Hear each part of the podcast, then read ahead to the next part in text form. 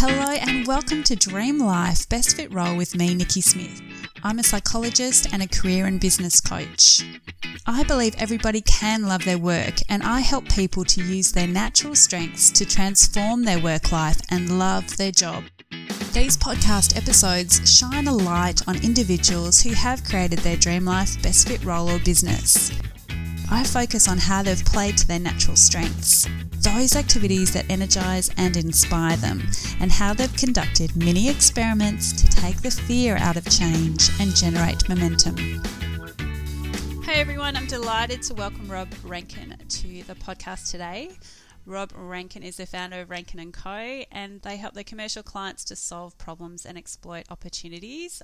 I was very interested in interviewing Rob today because he's going to share how he's created his Dream Life Best Fit business, but also because of the growth of the business, how he's been able to create uh, flexible opportunities for other people, which in the legal industry is kind of rare. So, welcome, Rob.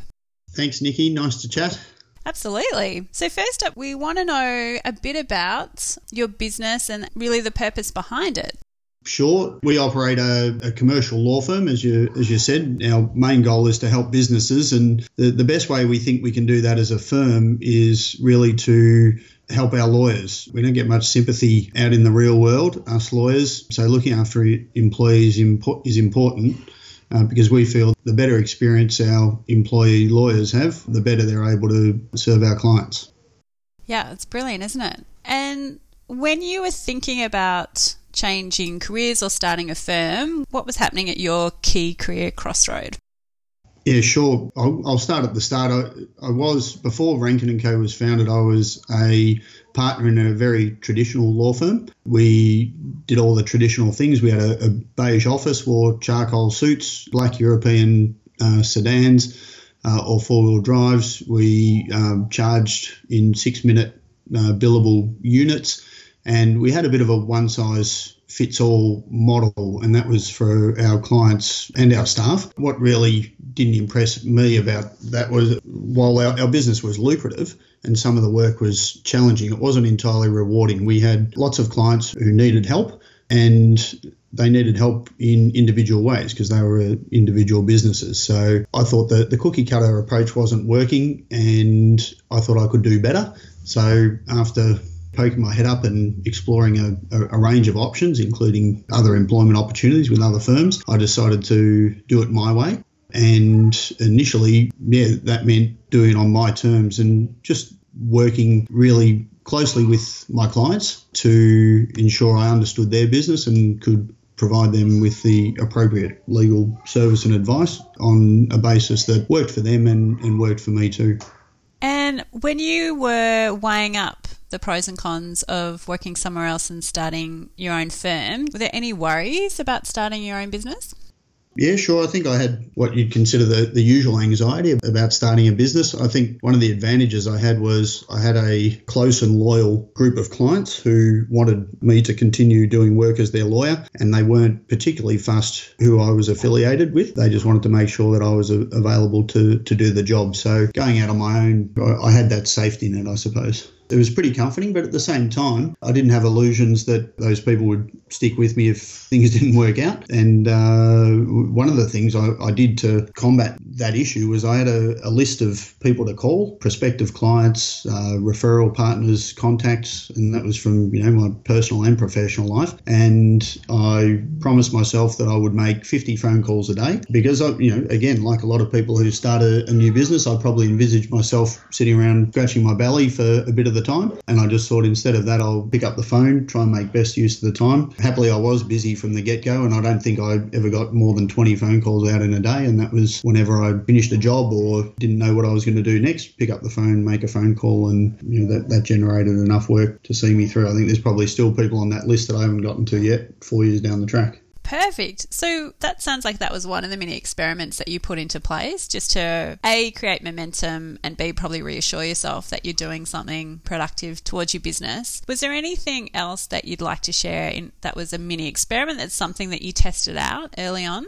Yeah, sure. I, think just about everything you do at the start of a business is a mini experiment, whether it's the software you're choosing or the, the website you build. I laid my bets in terms of I started with a very simple website, which was really just a, a brochure. I thought if people are Googling me, they, they just want to know that I exist. So the website didn't need to be too sophisticated to start off with. Using software like Office 365 and making sure everything that I did was available in the cloud and could support a, a mobile lawyer who was going out to visit clients and have meetings in the city without a, a traditional office. You know, that, that was an experiment too. I think it's easy to, you know, look back now a few years later and say technology is there and it works. And you know, even in the last five years, laptops and mobile phones, the, the technology's improved enormously, but didn't necessarily have to work out. So I think they're all experiments.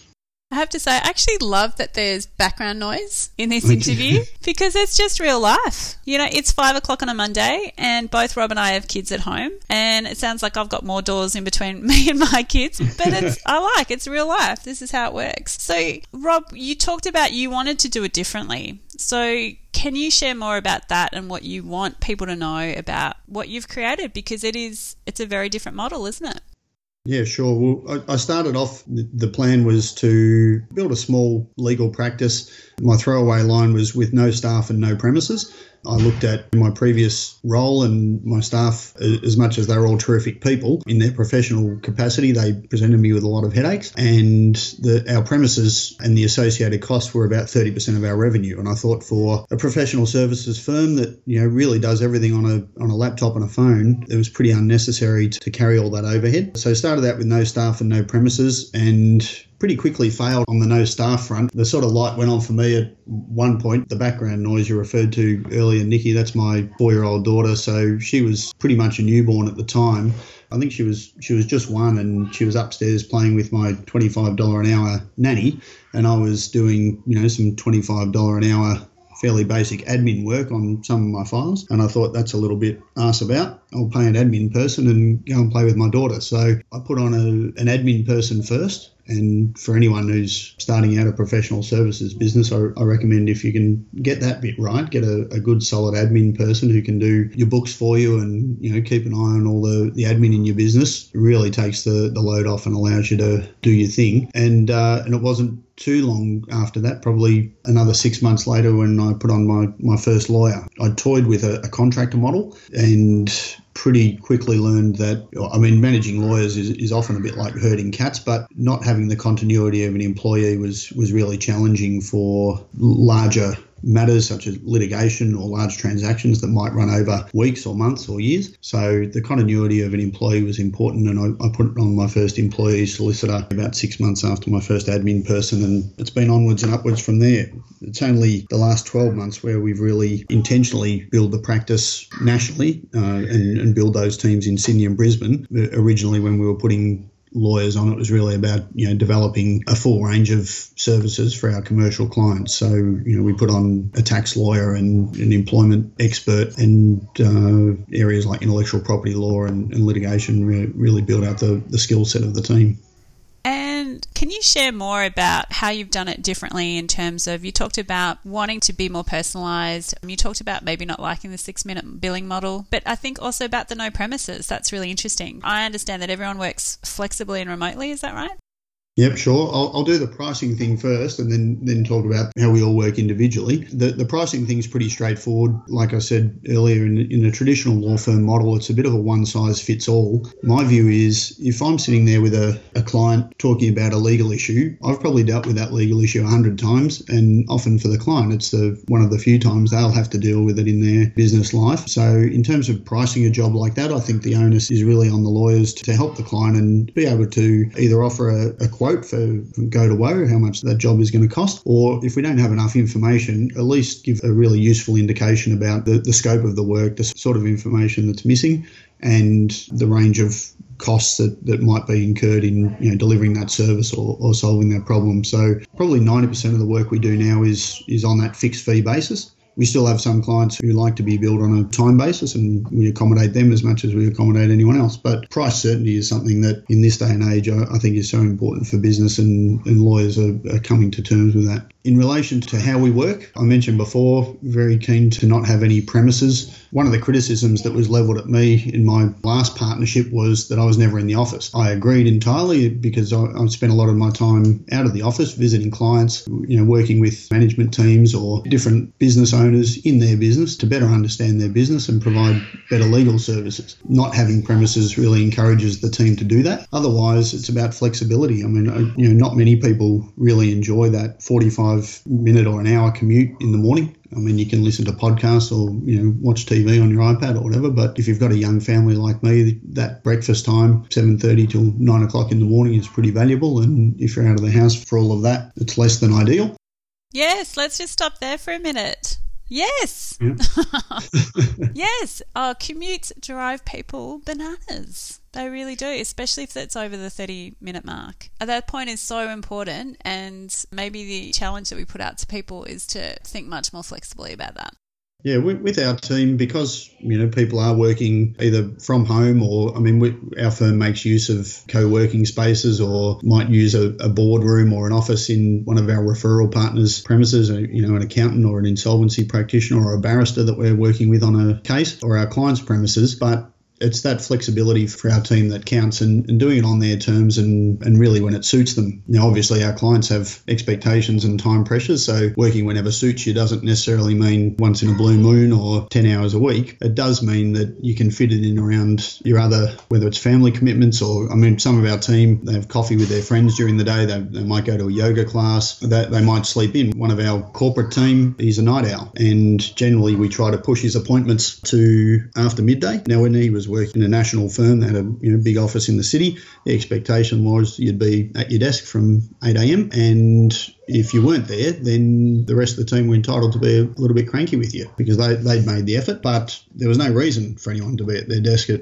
8 a.m. if they were getting the work done. So I think people in our teams know each other's preferences, and, and yeah, we can support each other to work the way we want which is brilliant. And actually, it's pretty ridiculous, isn't it? I don't know what the percentage is of night owls versus morning larks, but you'd, you'd think it would be possibly half half, something like that. Yet the traditional employment structure is absolutely daytime hours.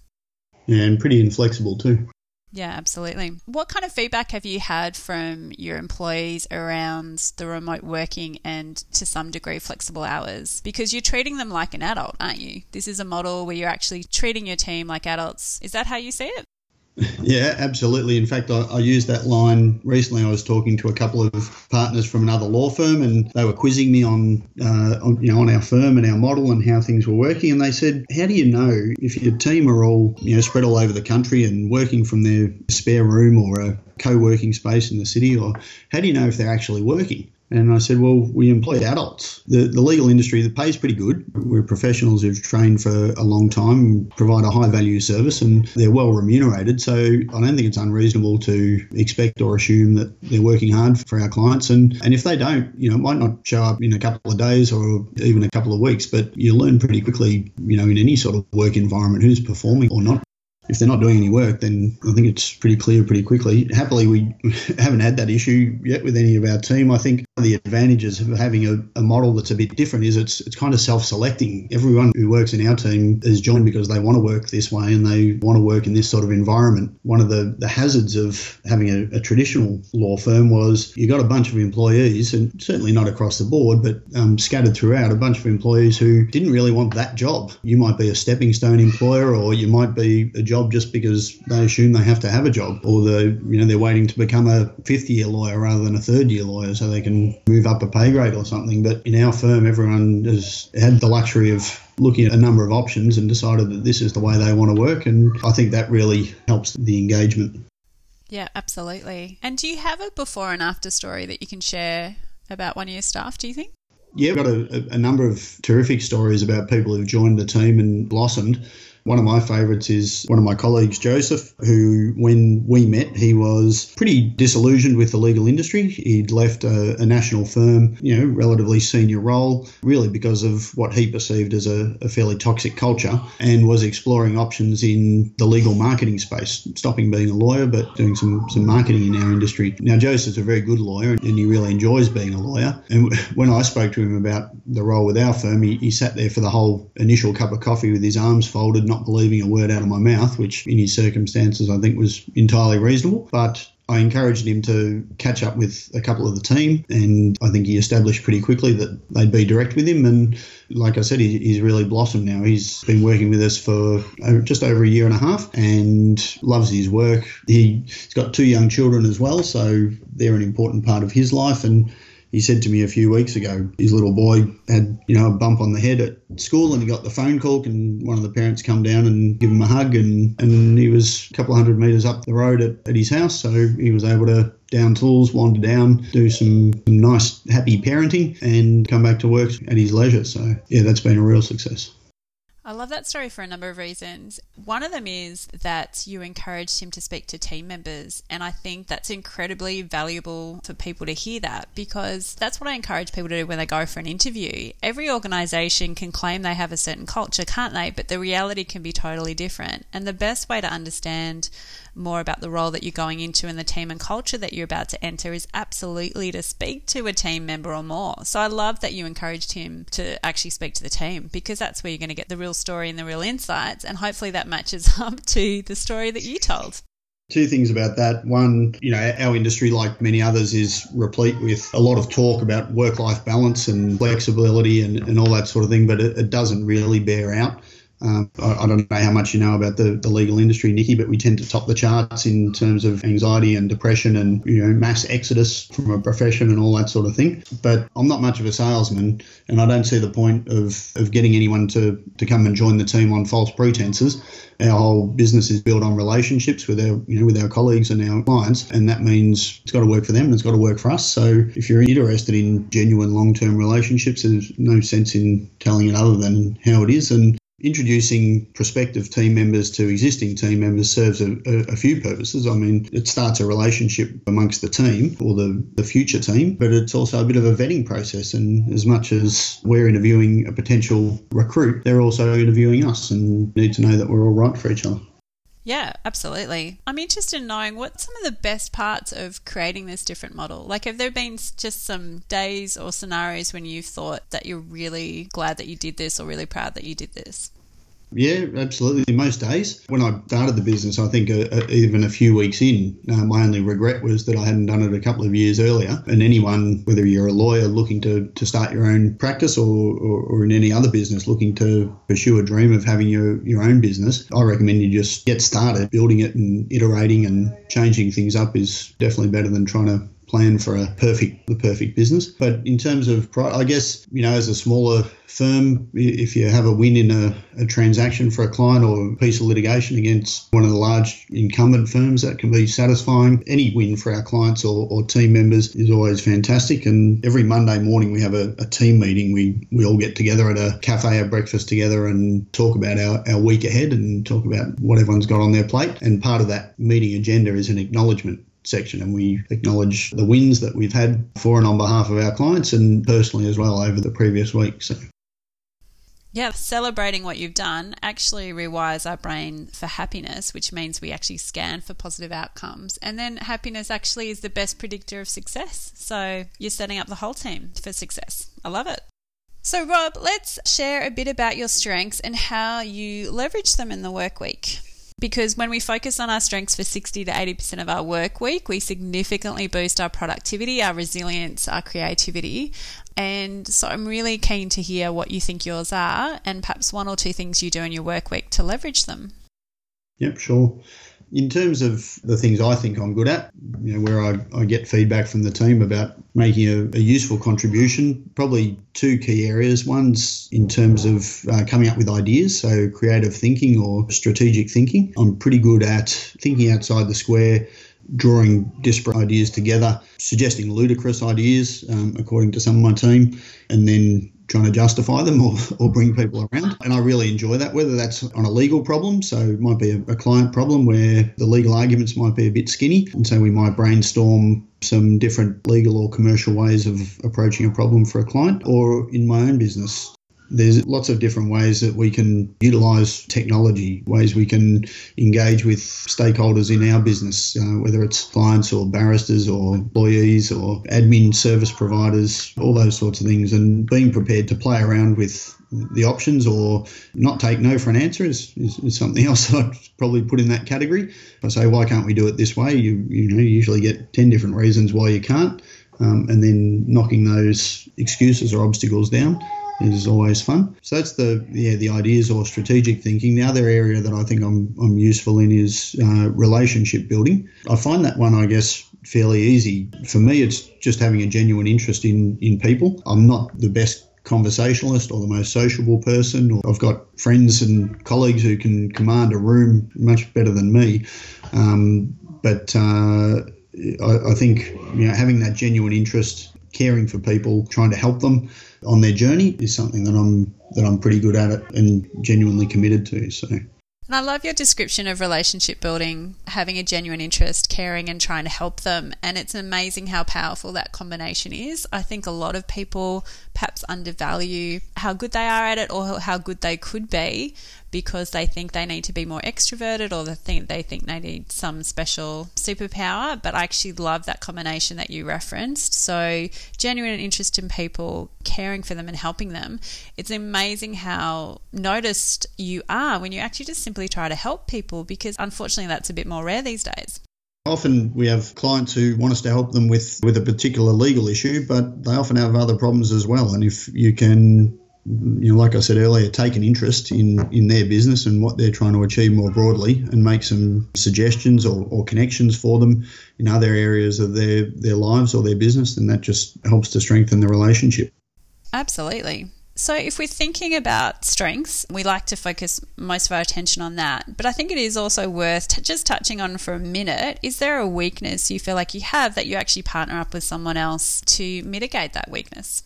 Well, I think there are probably you know just the the other side of the same coin in terms of the strengths. I mentioned creative thinking before. That can uh, sometimes send me off uh, on a tangent or, or, or waste a fair bit of time. Yeah, going down the wrong rabbit hole. In terms of combating that, I guess I surround myself with people who I think have complementary skills or, or a different take on things. And uh, a couple of my colleagues, I'm especially attuned to. And if you know if I, if I start getting too ridiculous, I can count on them to rein me in. We have a fairly flat structure in the in the firm. We don't have senior people and junior people and anything like that. So we have a great culture of people just sharing ideas and sharing criticism of those ideas as well. So yeah, one of my weaknesses perhaps is to head off at a bit of a tangent. And in those circumstances, I rely on my team to tell me when it's when I'm not being particularly useful. Excellent. That happens quite a bit. Yeah, so you surround yourself with the right people.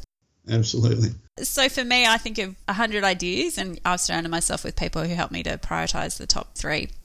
Rob, we generally look at a negative belief or self talk that people have. Most people have a recurring one or two things that they've either still learning to overcome or that they've mastered it a while ago. Do you have something to share there? Yeah, sure. I think anyone who starts up a new venture, and this was certainly true for me, is, is going to have that voice in their head saying, "What if this doesn't work out?" And maybe you're uh, you're being a bit foolish, and you know all those sorts of negative associations that, that come with that voice or that mindset. I'm pretty lucky in that I'm a, a fairly optimistic person, but I always took it back to what I call worst case scenario thinking, and this applies to some of my friends who are a little bit stalled in their careers and talk to me about starting their own businesses, the conversation's as simple as, well, hang on a sec, say you started your own business and, and things went terribly and you know there was a, a, dip in the economy or your industry collapsed and you, your business failed, what would you do then? And most of them say, well, I'd probably have to get a job. And you say, what sort of job would you get? And they say, well, probably pretty similar job to the one I've got now. And you say, okay, so you're currently living your own worst case scenario. It's pretty hard to argue with that sort of logic. And if that's your worst case scenario, it's not exactly the breadline and you don't have a whole lot to worry about. Exactly, exactly. I think that worst case scenario question is extremely helpful. And yes, what's the worst case scenario is that you'll need to get a job again, which is where you are now. Yeah, I love that. And look, my top tip for people starting their own businesses is to actually negotiate their work week to a four day work week and start that business on the fifth day. If you're, I mean, obviously that's easier if you're in an industry that doesn't have a compete clause issue. I was going to say, get, get your lawyer to check your restraint provisions in your contract. Exactly. Yeah. so if you're wondering where you sit with that, just go talk to Rob. But certainly, a lot of industries, that's absolutely fine to do. And when people come to me, often the side business that we're starting is actually very different from the current industry that they're in. So there's absolutely no problem there. But yeah, that's a really good tip. So, up next, we've got setting a mini challenge for people listening in, which will help them to get one step closer to their dream life or dream life best fit role or business. I'm not very good at sort of one step or setting a small challenge. I'm more jump off the cliff and build the wings on the way down sort of sort of person. Then play to your strengths and go there.